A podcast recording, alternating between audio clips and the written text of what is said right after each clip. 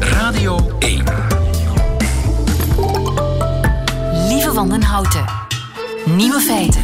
Dag, dit is de podcast van Nieuwe Feiten van dinsdag 22 mei. In het nieuws vandaag de seksappeal van een man is dus toch een kwestie van centimeters. Size matters, heren. Het spijt me. Blijkt namelijk uit wetenschappelijk onderzoek dat vrouwen van mannen houden waarvan de benen net iets langer zijn dan de helft van zijn lichaamslengte. Bent u bijvoorbeeld 1,80 meter, dan heeft u benen nodig van minstens 90 centimeter. Waar is de lintmeter? De andere nieuwe feiten vandaag. Meer en meer kinderen krijgen la tourette en wellicht is de tablet de boosdoener. Een man in Parijs wou een aanslag plegen met een sierplant. De toekomstige premier van Italië heeft nul politieke ervaring. En een vrouw in Nederland heeft toestellen ontworpen die aan sexual healing doen. Het middagjournaal komt straks van Hugo Matthijssen. Veel plezier. Nieuwe feiten.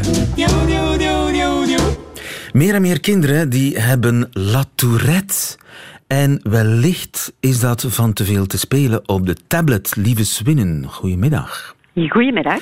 U bent uh, kinderpsychiater. Merkt u dat in uw praktijk ook, die toename van la tourette? Ja, ik wil even een paar dingen rechtzetten. Hè. Ik merk inderdaad een toename van uh, kinderen met tics. Uh, en Tourette is een vorm van tics. Hè. Maar uh, wetenschappelijk is die link met het gebruik van tablets zeker niet bewezen. Daar hè. is nog weinig onderzoek naar gedaan, maar u ziet wat u ziet in uw praktijk. Ik zie wat ik zie, inderdaad. Wij zien, ik zie in de praktijk de laatste jaren meer kinderen met ernstige vorm van tics die we minder goed onder controle krijgen. Hè. En wat voor tics zijn dat? Dan? Is dat met de Oh, ogen dat- knipperen? Alles. Ogen,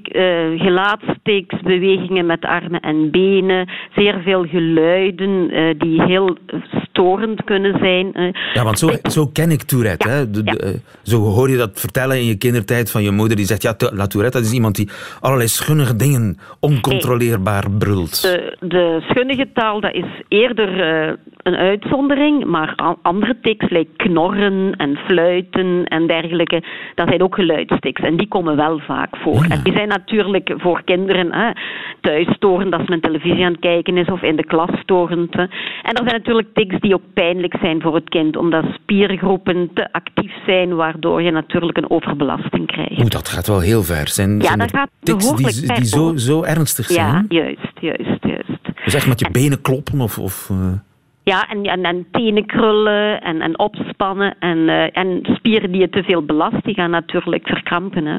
En u ziet dat soort kinderen meer en meer verschijnen in uw praktijk. Ik zie meer kinderen met ernstige tics als een aantal jaren geleden. Hè. En is Maar- dat een toename van zeg maar 10%, 20%? Oh, dat, dat is moeilijk om in cijfers eh, uit te drukken. Eh, ik was er straks zelf aan het denken, eh, laat mij vroeger ene patiënt hebben die moeilijk te controleren was. Ik kan er nu gemakkelijk vijf opnoemen waar ik intensief mee bezig ben om te proberen controle te krijgen. Ja, Dus, is, is dat eigenlijk te redden? Want dat zijn jonge hersenen. Hoe oud zijn die kinderen? Ja, dat gaat van eh, kinderen van eh, acht jaar tot eh, kinderen die al vijftien zijn enzovoort. Ja, we weten dat gelukkig bij heel wat kinderen bij uitrijping van de hersenen de tics verminderen, gelukkig maar. Ja. Maar dat, daar moet u actief op ingrijpen. We proberen te zorgen dat die kinderen een goed evenwicht vinden tussen inspanning en ontspanning. Hè. En prikkelreductie. Hè. Eh, prikkels, we leven in een zeer prikkelende maatschappij. Hè. En één van die prikkels komt via de schermen. Hè. Dus het is zeker niet alleen dat. Hè. Maar dat is wat u vermoedt, dat die kinderen heel veel prikkels krijgen. Digitale prikkels eigenlijk. Die zijn er duidelijk bij iedereen. Hè. Daar, daar kunnen we niet langs kijken. Hè. Het stond vorige week, het AP-staartjarenonderzoek heeft het bevestigd. Tablets zijn het nieuwe speelgoed van onze kinderen. Dus ja, dat zijn heel Ja, veel en toen u dat las, dan ging u een licht op. Nee, niet alleen toen, hè, want dat is al langer natuurlijk. Hè. Ja. Ik eh, herinner mij een zomervakantie dat het in augustus, dat is vijf jaar geleden, zeer slecht weer was. Ik heb op 1 september hè, drie telefoons gehad van mama die door de juf al na één schooldag waren aangesproken van wat is er met uw kind die tikt zoveel. Hè.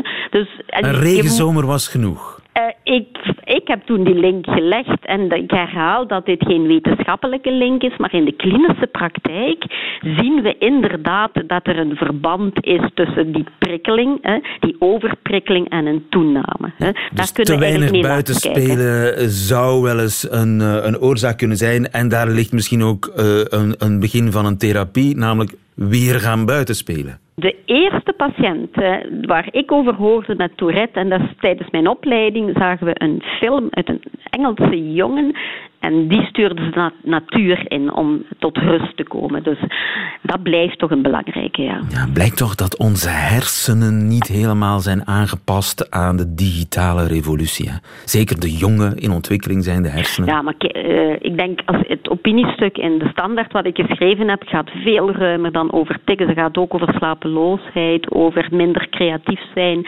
om, uh, hersenen van Minder creatief zijn, inderdaad, want er is altijd afleiding. Je kunt je niet meer uh, vervelen. Juist, juist, dat is waar. En, verveling is een belangrijke... Nodig, ja. ja. ja verveling is een belangrijke bron van creativiteit. Lieve Swinnen, uh, dankjewel om dit uh, even aan te kaarten. En uh, mocht kinderen hebben, dan zou ik toch de, de, de tablet-tijd limiteren. Juist. Dankjewel. Goed idee. Goedemiddag. Nieuwe feiten. In Parijs is er een uh, man opgepakt. Twee eigenlijk, maar één daarvan is onmiddellijk vrijgelaten. Die mannen zouden een terroristische aanslag plannen met een sierplant. Goedemiddag, professor Tietgat. Uh, goedemiddag. Toxicoloog in Leuven. Het klinkt als een, eh, een smakeloze grap, maar dat is het helaas niet. Want de Franse minister van Binnenlandse Zaken, Jacques Collomb, die heeft het bevestigd. De jeunes gens d'origine égyptienne qui euh, s'apprêtaient à commettre un attentat. Et donc euh, avec euh, soit de l'explosif, soit la ricine, ce poison évidemment très, très fort. Un attentat Ils au poison des... Ils avaient Avec des, un poison Ils avaient des tutoriels qui indiquaient comment construire uh, effectivement les poisons à base de ricine. Ja, ze hadden dus een handleiding bij om uh, gif te maken met ricine, op basis van ricine. Professor Tietschat, ricine, waar zit dat in? Uh, wel, ricine is een dodelijk gif en dat uh, komt in de natuur voor, in de wonderboom. Uh, de Latijnse naam is Ricinus communus, vandaar ricine. En er zijn uiteraard veel mensen die deze trouwens prachtige plant kennen, ook in de tuin hebben staan, maar waarschijnlijk niet beseffen hoe giftig die wel is. Die wonderboom, die staat echt overal, in tuinen, in plantsoenen en in parkjes. Ja, dat klopt. Hè. Dus het is een, eh, een plant die behoort bij de wolfsmelkachtige. En dat is een grote plantenfamilie die heel populair is, uh, geliefd is in kamer- en tuinplanten. Dus je vindt die toch wel uh, vaak. En die ricine, zit dat in de, de, de, de stengel of waar zit dat ergens in? Nee, het, het, grootste gevaar van die wonderboom schuilt in de zaden. Want in de zaden heb je die ricine. Uh, dat is maar een paar procent. Uh, maar toch is dat al voldoende, omdat uh, ricine naar, naar giftigheid ja, heel hoog scoort. En ja, de mensen beseffen dat niet. Maar maken ze daar geen olie van? Van die, van die zaden, van die vruchten van de wonderboom? Wonderolie? Ja. Ja, dat klopt. Dus uh, in het Engels is dat heel bekend als de castorolie, de wonderboomolie. en die kent een aantal industriële toepassingen, uh, zoals in cosmetica, in hmm. verven, ja, in bepaalde olie. bij kruidvat ja. kun je dat vinden. Ja, dat klopt. Dat klopt uh, maar en is dat dan niet gevaarlijk? Ja, dat is bijzonder gevaarlijk als de mensen dat zouden bijvoorbeeld inslikken of uh, wanneer men dat gaat beginnen injecteren of zelfs inhaleren. Die, die, de, wonderolie, de wonderolie zelf, is die ook giftig? Wel, uh, in die wonderolie zit een paar procenten van dat ricine, uh, maar de ricine zelf is zodanig toxisch, als je dat uitdrukt, de hoeveelheid die je nodig hebt per kilogram lichaamsgewicht, dan moet je beseffen dat dat veel giftiger is dan bijvoorbeeld arsen of kwik, of zelfs, het is giftiger dan curare. Uh, ik ken maar één toxine in de natuur aanwezig dat nog giftiger is dan ricine, en dat is het botulinetoxine. Maar dus op een schaal van, laten we zeggen, uh, bij de vijf toppers is ricine echt wel een van de meest gevaarlijke. Ja, ja. En hoe kun je die ricine apart uh, krijgen, als het ware, eruit filteren? Oh, daar moet je toch wel wat uh, scheikundige kennis voor hebben, dus dat is nog niet zo makkelijk. Um, maar, maar het is een klein moleculen op zich, um, die ja, toch wel heel wat uh, schade ja. uh, Maar het zit, het zit voornamelijk in de schil, dacht ik, hè, van die, van die vrucht van de wonderboom. Ja. Ja, Dus het is eigenlijk wat er overblijft na het persen. Daar zit het voornamelijk, het, het, de toxiteit. Ja, dat klopt. Hè. Dus je hebt de, de zaden, je begint dat te persen, dan heb je eigenlijk een vloeistof, een olieachtige vloeistof. En daar zit een, uh, per zaad ongeveer 1 tot 5 milligram van dat ricine in. Ja. Nu, kun je daar een terroristische aanslag mee plegen? Jazeker. Ehm, het, het, uh, ja, de geschiedenis toont aan dat het reeds gebeurd is. Hè. Er is de bekende uh, Bulgaarse dissident Markov, die in 1978 ehm, op een van de bruggen over de Theems in Londen vergiftigd werd. En ja, heel bizar, zelfs met een soort prik van een paraplu, waar hij eigenlijk op een bus stond te wachten. En dat is dus een voorbeeld van een injectie.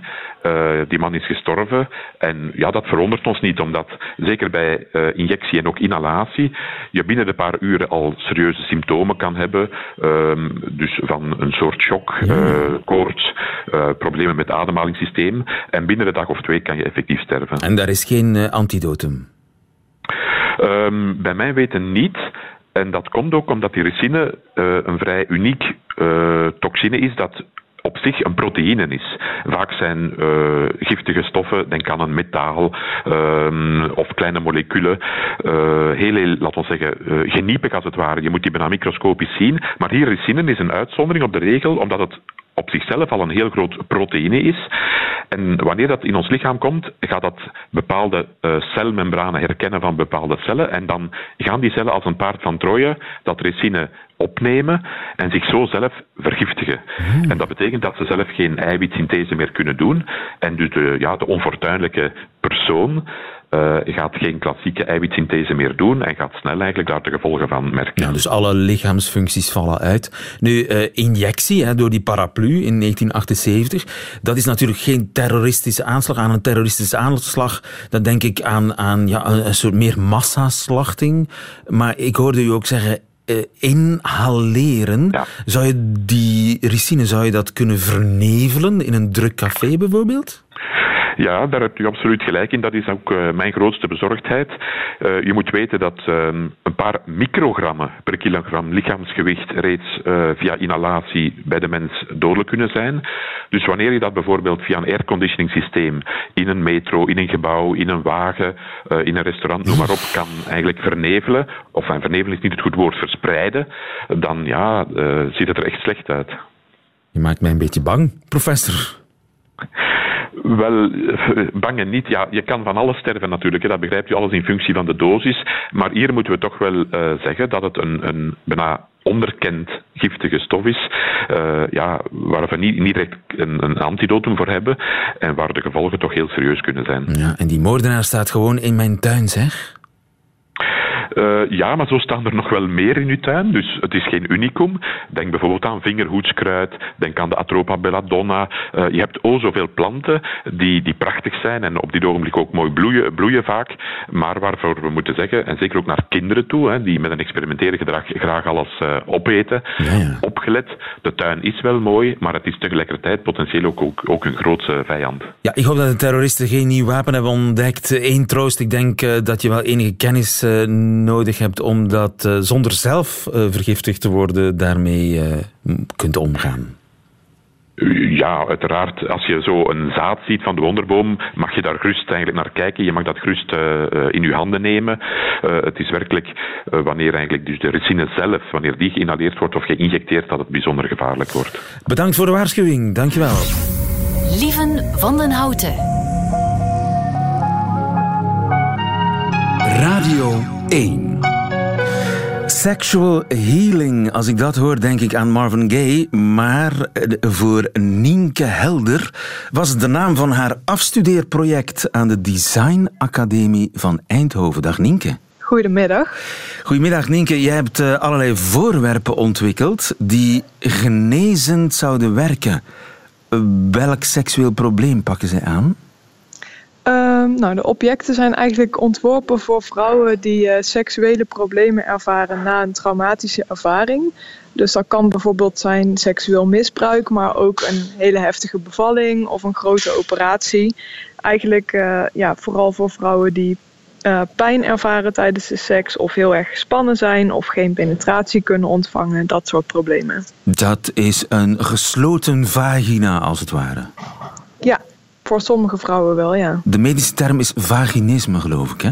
Ja, je hebt vaginisme, dat is als er helemaal niks in kan. En als het pijnlijk is, dan wordt het dyspareunie genoemd. En hoe kwam jij op het idee om voorwerpen te bouwen die helpen tegen die uh, dispardinges?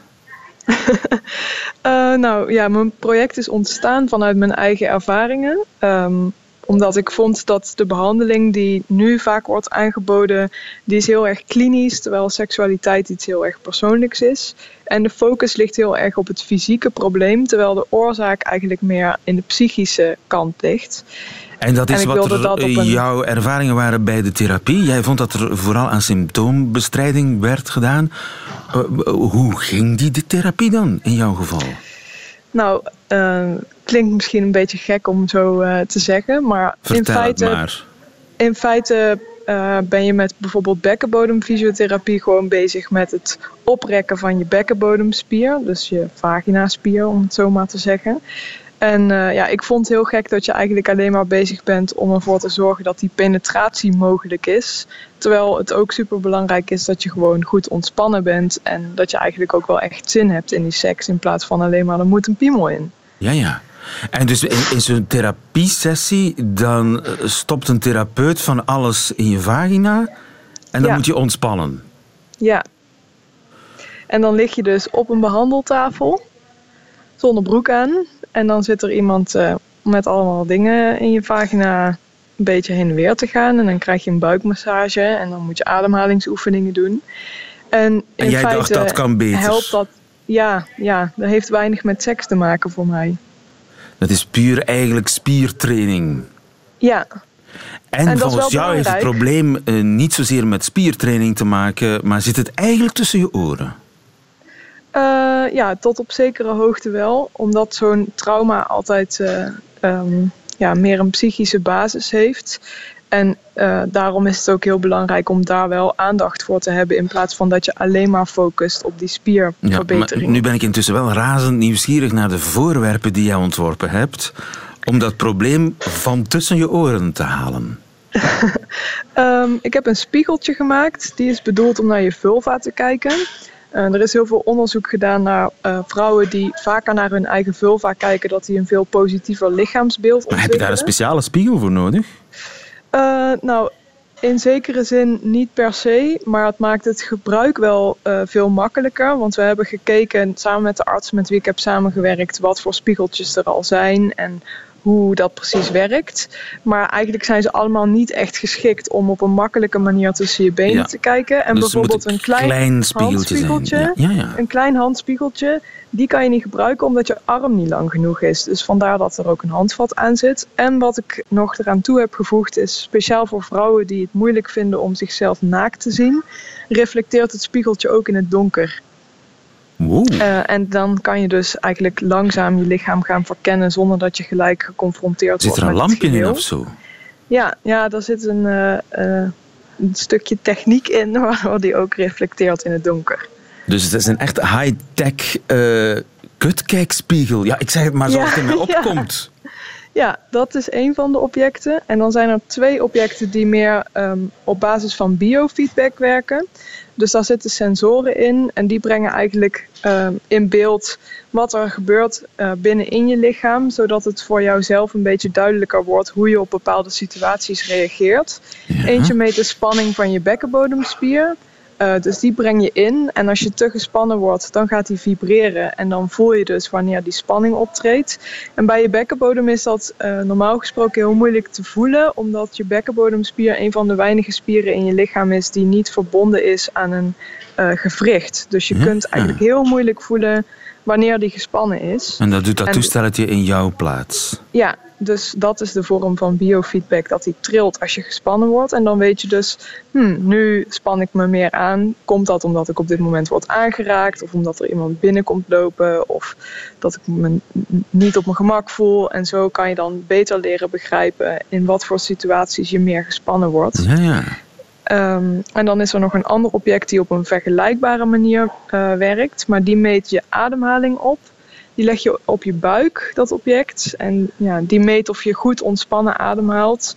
En dus ook als je dat gaat combineren met andere seksuele handelingen of voorspel, um, uh, aanraking, dan kun je dus kijken op welke momenten je meer gespannen wordt. En als je te gespannen gaat ademhalen, dan uh, ligt die op. En dan weet je dus dat je buikspieren niet goed ontspannen zijn. En die staan dan weer in contact met je bekkenbodemspieren. Ja, dus en dat zijn dan uh, spullen die je solo gebruikt. Je gaat het niet samen met je vriend of vriendin gaan experimenteren. nou, het kan allebei. Um, ik wilde wel de ruimte creëren dat mensen ook kunnen oefenen als ze geen partner hebben. Want dat maakt het hele proces wel nog een stukje lastiger. Um, dus ik heb ook een object uh, gemaakt wat eigenlijk juist daarover gaat. Dus een, soort van kwast met lange haren. En heel veel mensen, met een, vooral met een uh, seksueel trauma, die hebben moeite met aanraking van huid op huid. Um, en als ze dan zichzelf proberen te kietelen om daaraan te wennen, dan is dat eigenlijk te voorspelbaar. Dus vandaar dat ik voor die haren heb gekozen, omdat die op een veel onvoorspelbare manier reageren, waardoor je jezelf dus wel kunt kiezen. Er brandt nu echt een privévraag op mijn lippen, namelijk of je de toestellen die je zelf hebt ontworpen hebt gebruikt en of ze hebben geholpen. Uh, nou, ik was al over mijn problemen heen voordat ik de objecten uh, heb ontworpen. Maar die waren wel eigenlijk de, zeg maar, de reden waarom ik er zelf overheen ben gekomen. Of de manier waarop ik er overheen ben gekomen, zijn wel de aanleiding geweest um, om het op deze manier aan te pakken. Want, Want ik besefte me dat als je op een hele andere manier naar seks kijkt, dus dat het veel meer gaat vanuit. En wie heeft jou daarbij geholpen? um, mijn ex-vriendje. Oh, je had op een gegeven moment een, uh, een vriendje en die was daar heel relaxed over. Ja. ja, hij zei eigenlijk toen ik vertelde wat er aan de hand was: van ja, als je, als je nu van mij zou horen dat ik een erectieprobleem heb, zou je dan um, weglopen? Dus toen zei ik nee, natuurlijk niet. En toen zei hij ja, dat geldt voor mij precies hetzelfde. Dus we kijken wel hoe het loopt. Dat was iemand die en, wist wat hij moet zeggen. Ja, en vier weken daarna was ik er overheen. Oké. Okay. En en sindsdien er... geen problemen meer? Uh, nee, ja. Uh, nu helemaal niet meer. Het heeft wel een tijdje geduurd voordat het echt helemaal weg was. Want ik had wel nog, als ik bijvoorbeeld in, uh, gestrest was vanwege mijn werk of zo, dat het wat minder goed ging. Maar stukje bij beetje en ook door het onderzoek wat ik heb gedaan, heb ik mijn lichaam zoveel beter leren kennen. Ja. Z zijn het nog prototypes, die, die spullen ja. die je gemaakt Oh ja, dus ik, ik kan ze ja, nog niet ben, bestellen. Nee, helaas niet. Ik ben er druk mee bezig om ze zover te ontwikkelen dat ze wel op de markt kunnen komen. Maar vooral vanwege de technische kant uh, hebben ze nog wel een stukje ontwikkeling nodig. Dus er wordt nog dus aan daar gewerkt. ben ik nu mee bezig. Mag je daar heel ja. veel succes uh, bij wensen. Dankjewel Nienke Helder. Goedemiddag. Dankjewel. Dag. Radio 1. Nieuwe feiten. Zelfs naar Italiaanse normen wordt het een bijzonder vreemde regering. De raarste regering van Italië ooit. Misschien wel de, de eerste echt populistische regering in Europa, met alleen maar populistische partijen. Wie wordt daarvan de premier? Wel, een volslagen onbekende advocaat. Andrea Vrede, goedemiddag. Goedemiddag. Giuseppe eh. Conte. Had jij er al van gehoord? Ja, Giuseppe. Giuseppe Conte. Uh, nou, we kennen hem een klein beetje. Hij is niet helemaal volslagen onbekend. Voor mij uh, wel, toen, maar voor jou niet. Ja, nee, maar ja, ik let op natuurlijk. Hè, daar zit ik hier voor. Um, toen, tijdens de verkiezingscampagne vlak voor de verkiezingen van 4 maart, heeft de leider van de Vijf Sterrenbeweging, Luigi Di Maio, met een enorme spetterende presentatie allemaal mensen aan de pers voorgesteld die het, die het nieuwe kabinet zouden zijn, de nieuwe ministers. En daar zat Giuseppe Conte bij. Ja. Dus we hebben hem gezien. Maar waarom eh, is die, Di Maio niet zelf premier geworden dan? Omdat dat, uh, de andere coalitiepartner niet door de strot geduwd kon worden. De Lega-leider Salvini heeft heel duidelijk gemaakt, de Lega sowieso, wij gaan, wij gaan akkoord met een, met een enorm uitgebreid regeerakkoord met de Vijfsterrenbeweging. Maar er mag ook iemand premier worden die affiniteit heeft met de Vijfsterrenbeweging, maar niet Di Maio zelf. Dat is een te grote concessie. Dus eigenlijk is de mogelijke benoeming tot formateur-premier van Conte een, een, overwinning van Salvini op de Vijfsterrenbeweging. Ja, ja. En de grote verdienste van Giuseppe Conte is dat hij geen ego heeft. Nou, dat zal hij vast wel hebben, want het blijft een advocaat en een hoogleraar. uh, kijk, waarom is hij zo interessant? En een Italiaan. En nou, daar heb je meteen een heel goed punt. Want om te beginnen, hij ziet er fantastisch uit. Hij is nou. perfect gekleed, elegant, stijlvol, prachtig kapsel, gedraagt zich perfect. Hij is gereserveerd, maar ook aardig. Hij is amabel, hij is competent. Hij is een goede hoogleraar, 54 jaar oud, komt uit Apulië. Ook advocaat geweest, civielrecht, privaatrecht. Hij heeft met bedrijven te maken gehad. Hij ligt heel lekker bij de werkgeversvereniging van Italië. Hij is een praktiserend en uitermate vroom katholiek. Hij ligt ook lekker bij het Vaticaan. En Geen lid van de Vijfsterrenbeweging?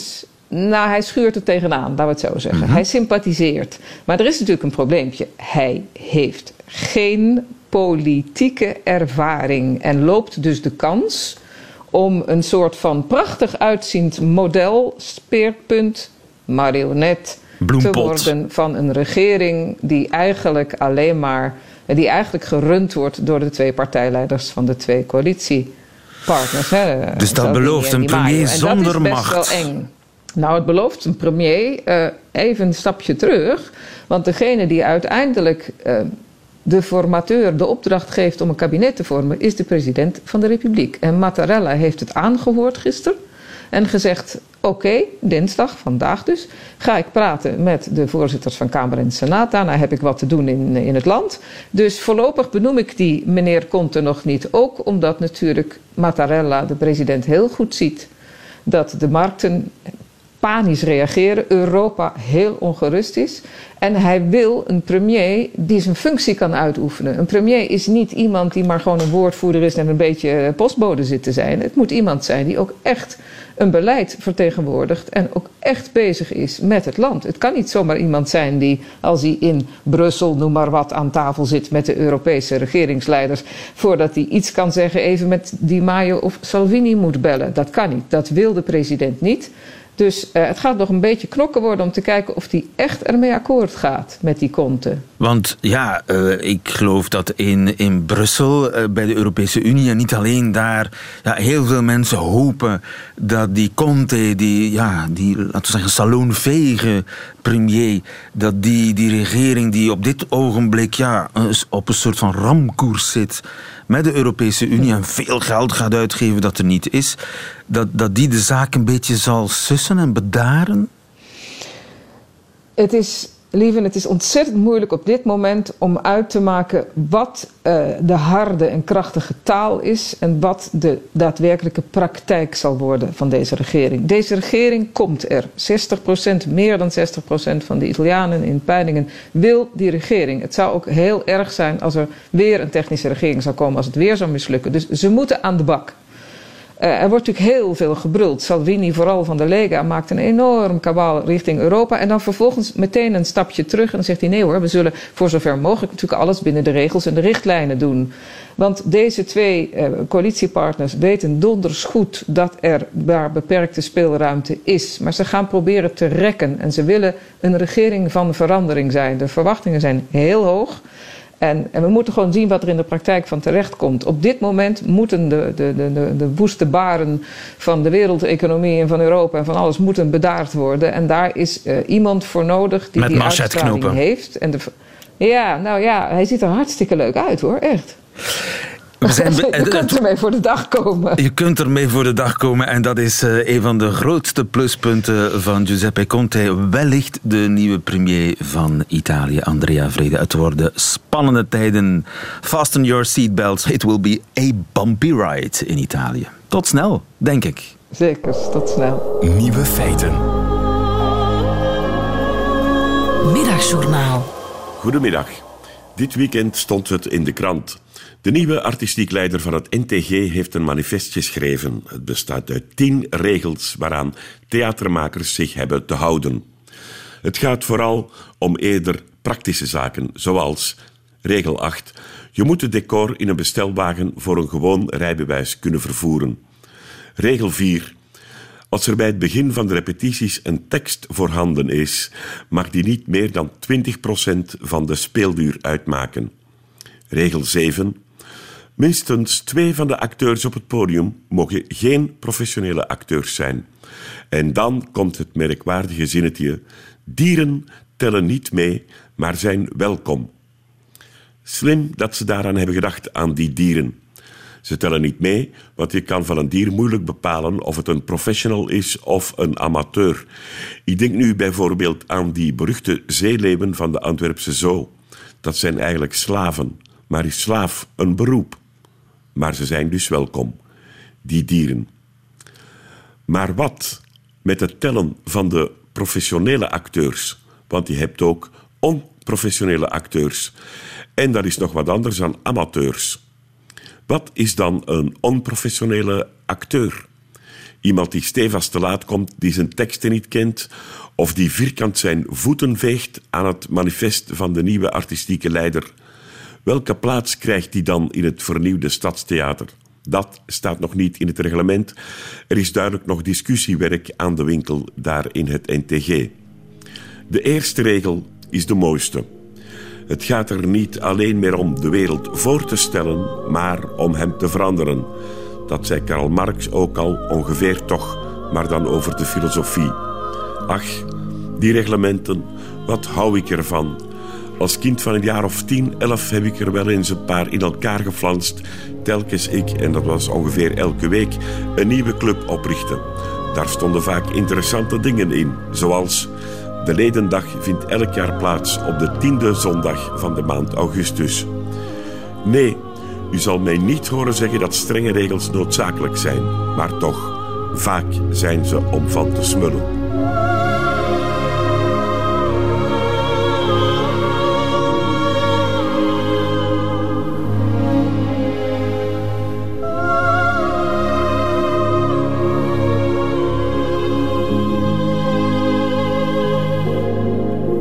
Hugo Matthijssen in het Middagjournaal meteen het einde van deze podcast. U vindt er nog veel meer op radio1.be en op de gebruikelijke podcastkanalen. Tot de volgende keer.